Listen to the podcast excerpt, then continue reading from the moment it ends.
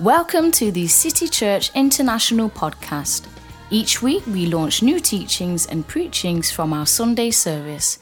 We hope it will encourage you in your relationship with Jesus and empower you in your everyday life.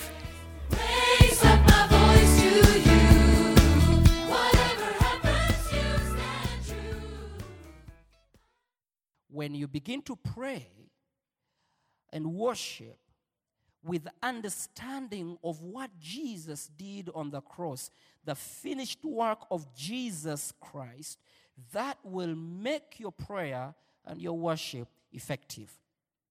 In fact, it will increase your faith. It will increase your faith. So, very, very, very important when applying the principle of altars of prayer and worship we have to move in the understanding of the work of the cross and Jesus as our sacrificial lamb. Jesus' altar brought salvation. Number two, we approach the throne of grace as we build altars of prayer and worship, as we increase the presence of God, we are approaching the throne of grace at the altar of worship and intercession. But when we go to this throne of grace, we go with boldness as sons and daughters.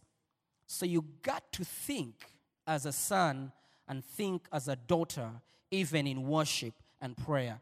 That understanding will make your prayer and worship effective, will make your altars of prayer and worship effective. Uh, we approach the throne of grace at the altar of worship and intercession with boldness as sons and daughters. Please write down Romans chapter 8, verse 12 to verse 16. Romans chapter 8, verse 12 to verse 16.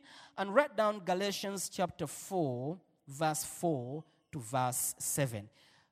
Also, write down Hebrews 4, 14 to 16.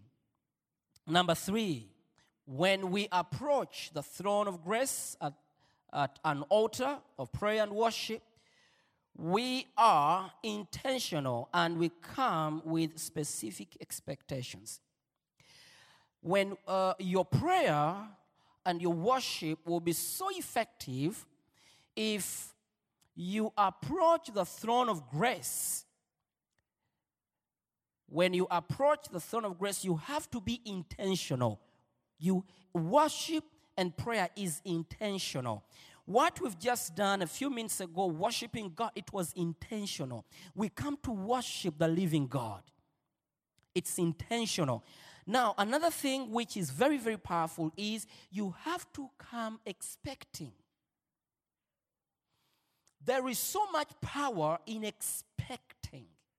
When you come expecting God to heal you, you focus on God as a healer.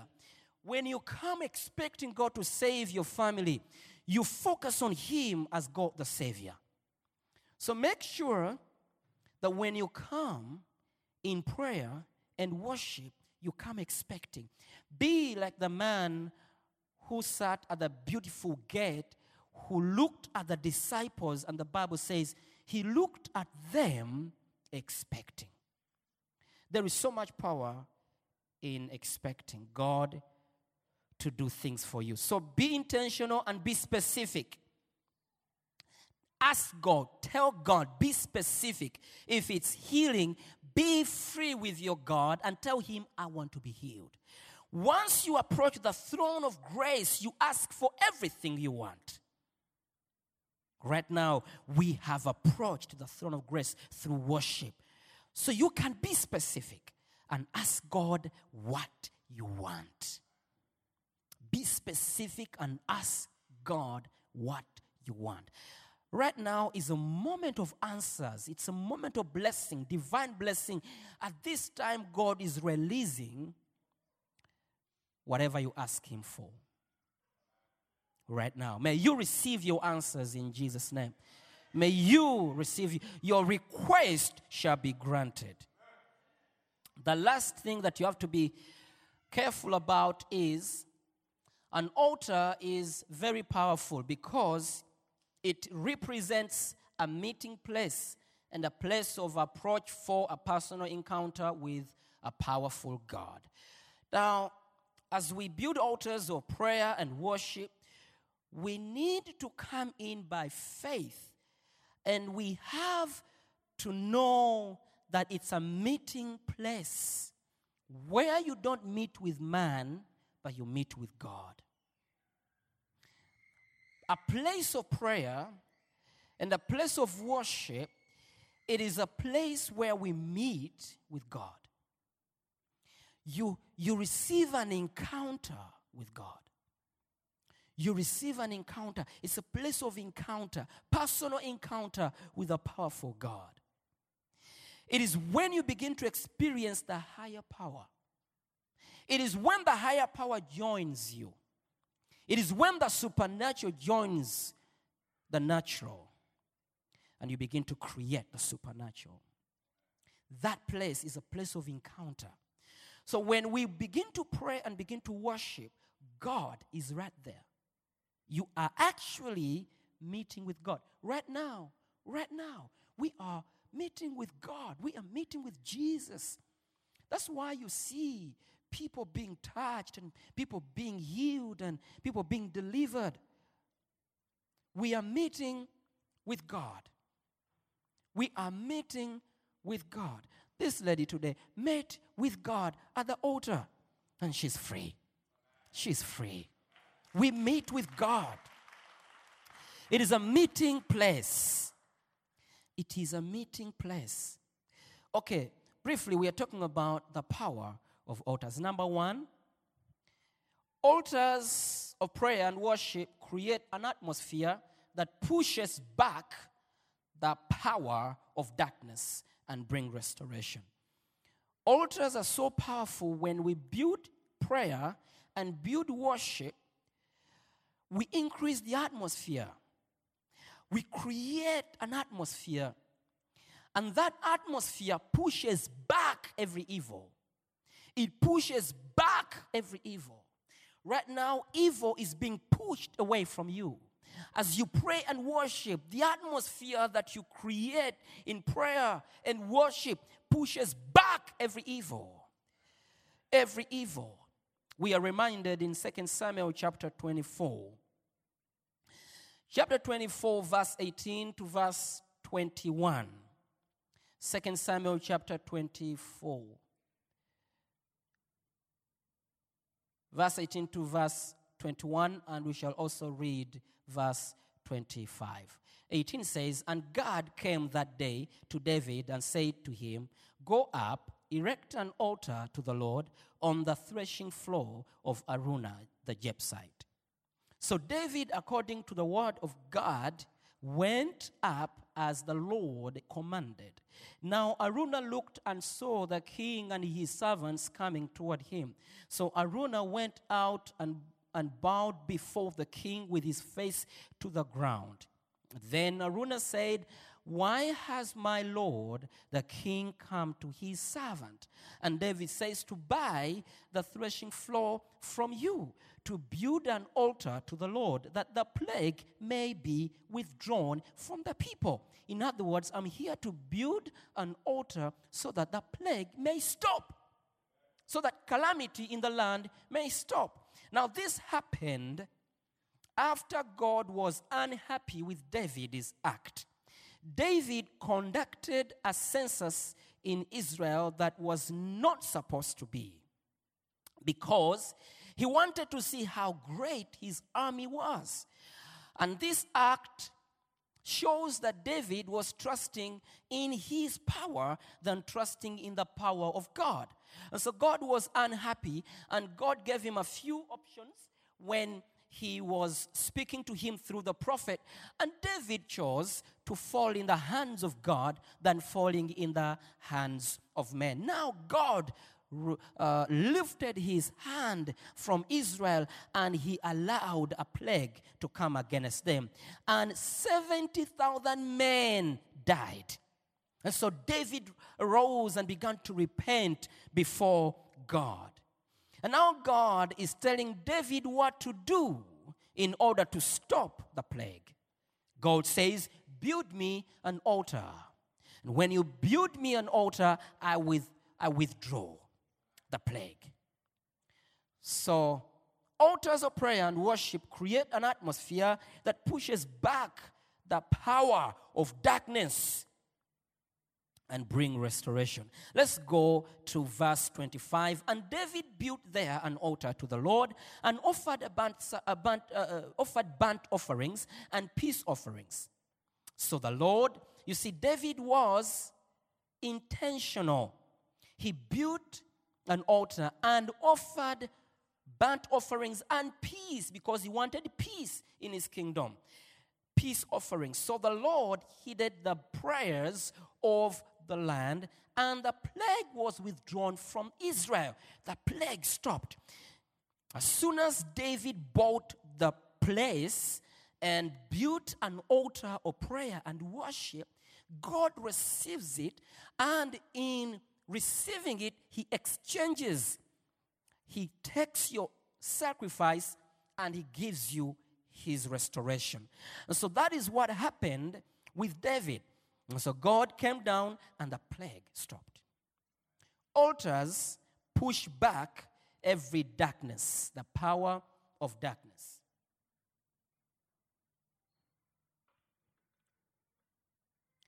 So, as you continue to pray and worship, every power of darkness shall be pushed back. Every power of darkness shall be pushed back. And the Lord says to you right now, as you continue to worship me and continue to pray, I will bring restoration in your life, in your marriage, in your finances, at your place of work, in your company, in your city, in your nation. God is bringing restoration because His people are praying. His people are worshiping. So God is releasing restoration in Jesus' mighty name. Raise your hands and say, Father, we receive it. Let us also see what Second Chronicles 7:14 says. Altars push back the power of darkness and bring restoration. If my people who are called by my name will humble themselves and pray and seek my face and turn from their wicked ways, then I will hear from heaven and I will forgive their sin and heal their land. When my people pray, when they turn back to me and begin to seek my face, and build me altars of prayer and worship. The Lord says, I myself will, I will not send you an angel. He says, I will come. I will come. And when I come, I'll heal your land. The Lord says to you, He's coming Himself. The powerful God is coming. The powerful God is coming.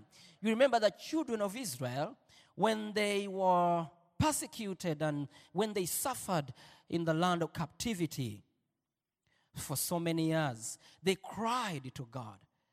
They cried to God. And the Lord says to Moses that I have done what? Heard the cry of my people. And I have seen their sorrow. And now I have come down to deliver them from the land of, of captivity. So as we pray and cry at altars and intercede and give sacrifices of praise and worship to the Lord, He comes down Himself. Why? Because He comes to receive the sacrifice, it is offered to Him.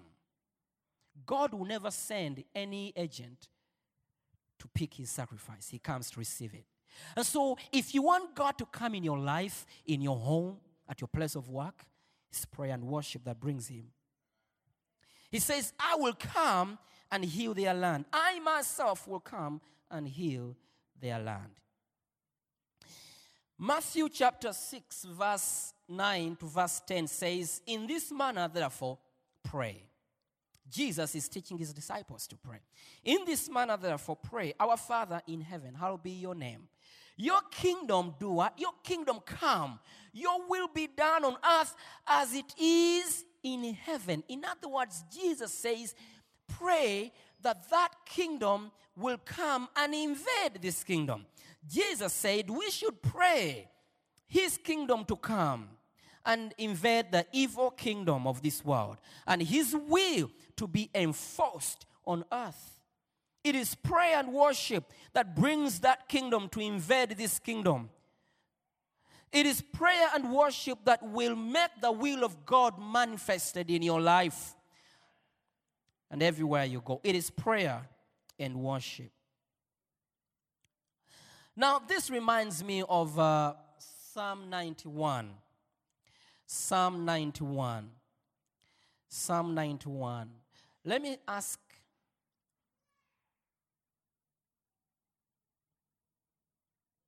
Let me ask you to read for me. Get that microphone and read Psalm 91. Psalm 91. The rest of you don't open your Bible, just listen. Just listen to this. I want you to be slow as you read the whole of it. Psalm 91. Hallelujah. Yes, I read. He who dwells in the shelter of the Most High will abide in the shadow of the Almighty. I will say to the Lord, my refuge and my fortress, my God, in whom I trust. For he will deliver you from the snare of the fowler and from the deadly pestilence. He will cover you with his pinions, and under his wings you will find refuge. His faithfulness is a shield and buckler. You will not fear the terror of the night, nor the arrow that flies by day, nor the pestilence that stalks in darkness, nor the destruction that wastes at noonday. A thousand may fall at your side, ten thousand at your right hand, but it will not come near you.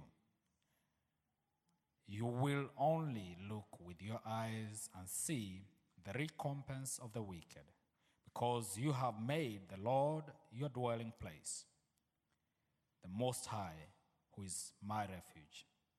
No evil shall be allowed to befall you, no plague come near your tent. For he will command his angels concerning you to guard you in all your ways. On their hands they will bear you up, lest you strike your foot against a stone. You will tread on the lion and the adder, the young lion and the serpent you will trample underfoot. Because he holds fast to me in love, I will deliver him. I will protect him because he knows my name. When he calls to me, I will answer him. I will be with him in trouble. I will rescue him in honor and honor him. With long life, I will satisfy him and show him my salvation. Now, here, Psalms 91 talks about the safety of abiding in the presence of God. And the Lord, and, and, and, and, the, and, the, and the Lord says, if we dwell in his presence, no evil shall be allowed to come near us. As we pray and worship, no evil shall be allowed to come near us. No enemy shall be allowed to come near us. No evil will come near your tent. I said, no evil will come near your tent as you dwell in the presence of God, as you abide in the presence of God. There is safety. There is safety in prayer. There is safety in worship. The Lord promises that no evil shall come because why? The altars of prayer and worship push back every evil. Every evil. Man ought to pray. Man ought to pray. Because you see, we are living in an evil world.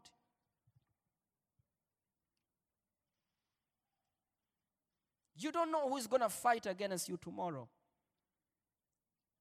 You don't know who is going to rise up tomorrow. You don't know what's going to happen. Because we are living in the evil world. So prayer keeps you safe. Worship keeps you safe. How many of you want to be safe? It's prayer and worship. Another thing that is exciting, he says, I will give you long life. I will give you long life. A man who prays, a man who worships God, grow younger every day. I'll give you long life. Hallelujah. I'll make your head shine. I'll make your face shine. I will make you younger. I will make you younger. I- I'll even, I'll even bring life in your old bones, and you begin to fly like an eagle. Hallelujah. Hallelujah.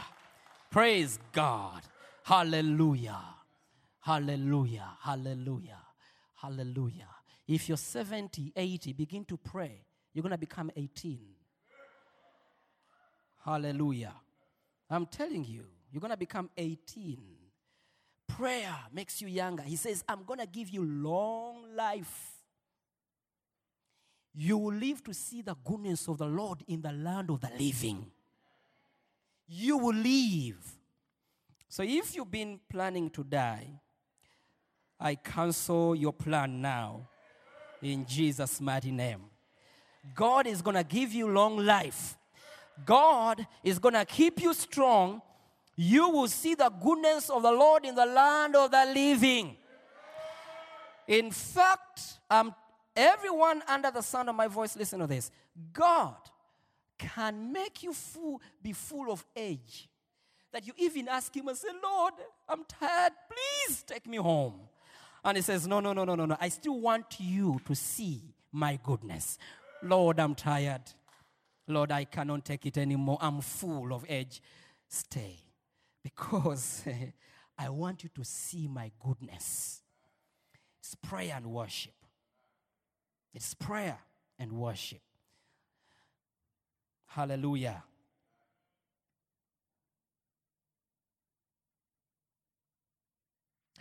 Number two.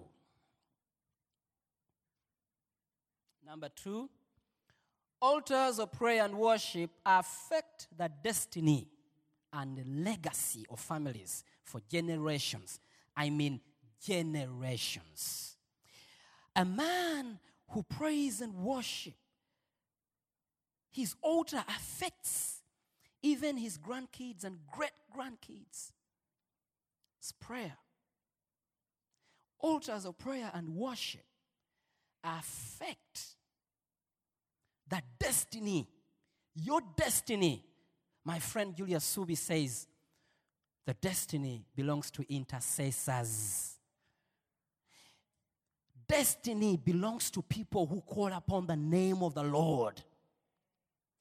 Destiny belongs to people who call upon the name of the Lord every day. Destiny belongs to people who honor God in their homes, at their places of work, in their offices, in their cities, and in their church. They are so excited to serve the Lord. Destiny belongs to those people. Destiny belongs to them. They affect the destiny and legacy of families for generations. Generations. I want to give you an example of Abraham. Genesis 12. Genesis 12, verse 7 to verse 8. Then the Lord appeared to Abraham. The Lord appeared to Abraham and said, To your descendants I'll give this land. And there he built an altar to the Lord who had appeared to him. Verse 8 And he moved from there to the mountain east of Bethel, and he pitched his tent with Bethel on the west and Ai on the east. There he built an altar to the Lord and called on the name of the Lord. Now I'm going to show you the destiny of this man and the legacy of this man.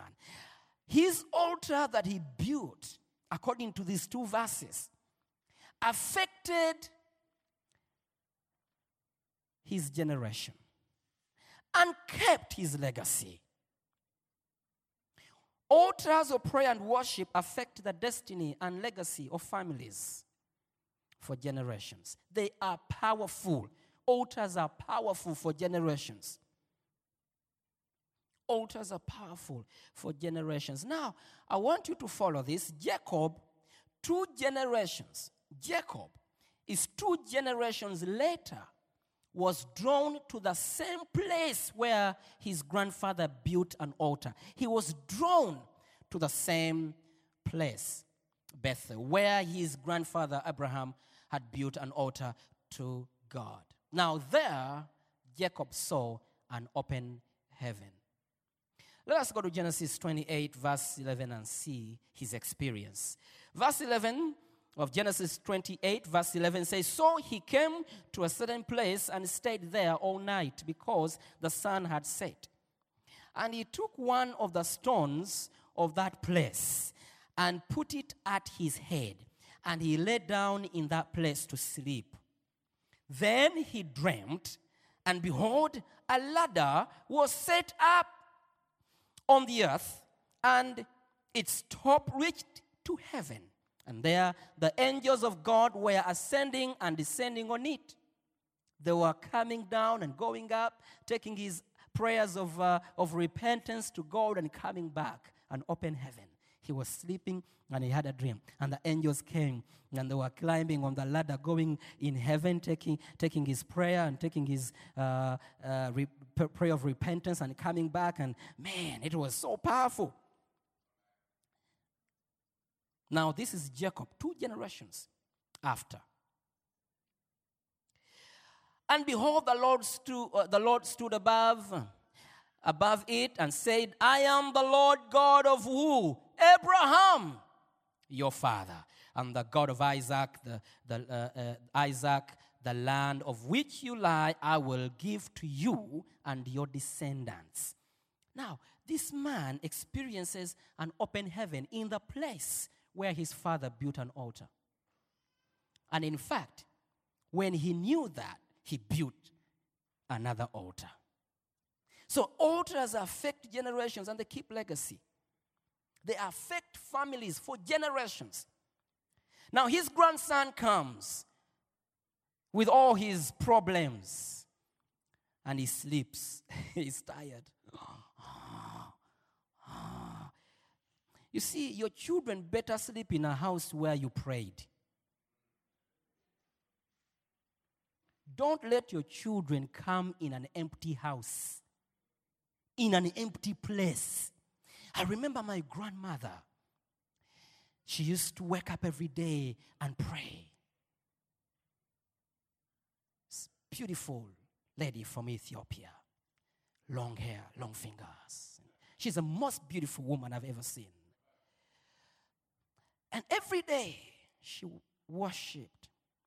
She had a song she used to sing. When I sing it, I cry, so I will not sing it. And I loved this song. But she sang this song every day Amazing Grace.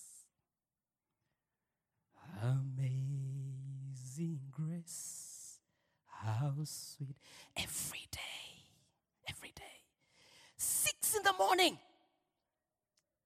She comes in the living room with a little drum. Bum, bum, bum. And she begins to sing Amazing Grace. And I wake up, come and join Grandma, and we prayed. And we prayed. This woman was tired of age. Before she died, she was saying, Lord, take me. I'm tired. She impacted my life in prayer. She taught me to pray. But up to today, when I go back to that place in a very poor community, the house where she lived is about to fall, but I have asked that it stays there. I want to keep it there because every time I go, sometimes when things are so hard, I go back to that place and I, I experience open heaven in that place. It's so open, so open because that woman prayed there for years. So you need to leave your children at a better place. Don't leave your children empty. Accumulate the presents for them. accumulate the presence for them. Another grandmother, remember my sister Judith, we used to hear every day at five o'clock, she goes at the balcony and she says seven times, Hallelujah! Hallelujah! Old woman, you all have to wake up and shalaba shalaba.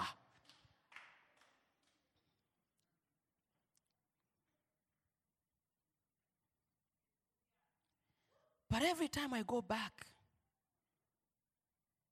to see Princess Mugale, Judith, every time we go back there, there is an open heaven. There's an open heaven. Open heaven. Why? Because this lady has accumulated the presence in that house that all of us go back to experience that open heaven. Sometimes you go back and she just prays for you, and you just feel a breakthrough in your spirit. Why? Because she's done it for years. It's too much now that we can even take. I took there Pastor Andrew. He walked around the house and he said, Wow, wow. He was just saying, Wow. Now we can even take our friends to share on what has been accumulated over the years. Don't leave your house empty. Create an altar there. Don't leave your church empty. Don't leave your city empty.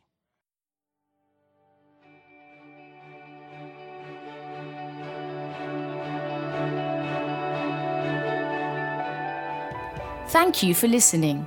If you're in the Stockholm area, feel free to join us at our international services every Sunday at 2 pm at Adolf Fredriks Kyrkogata 10. If you'd like to know more about Jesus or for any other information, please do visit us at ccistockholm.se.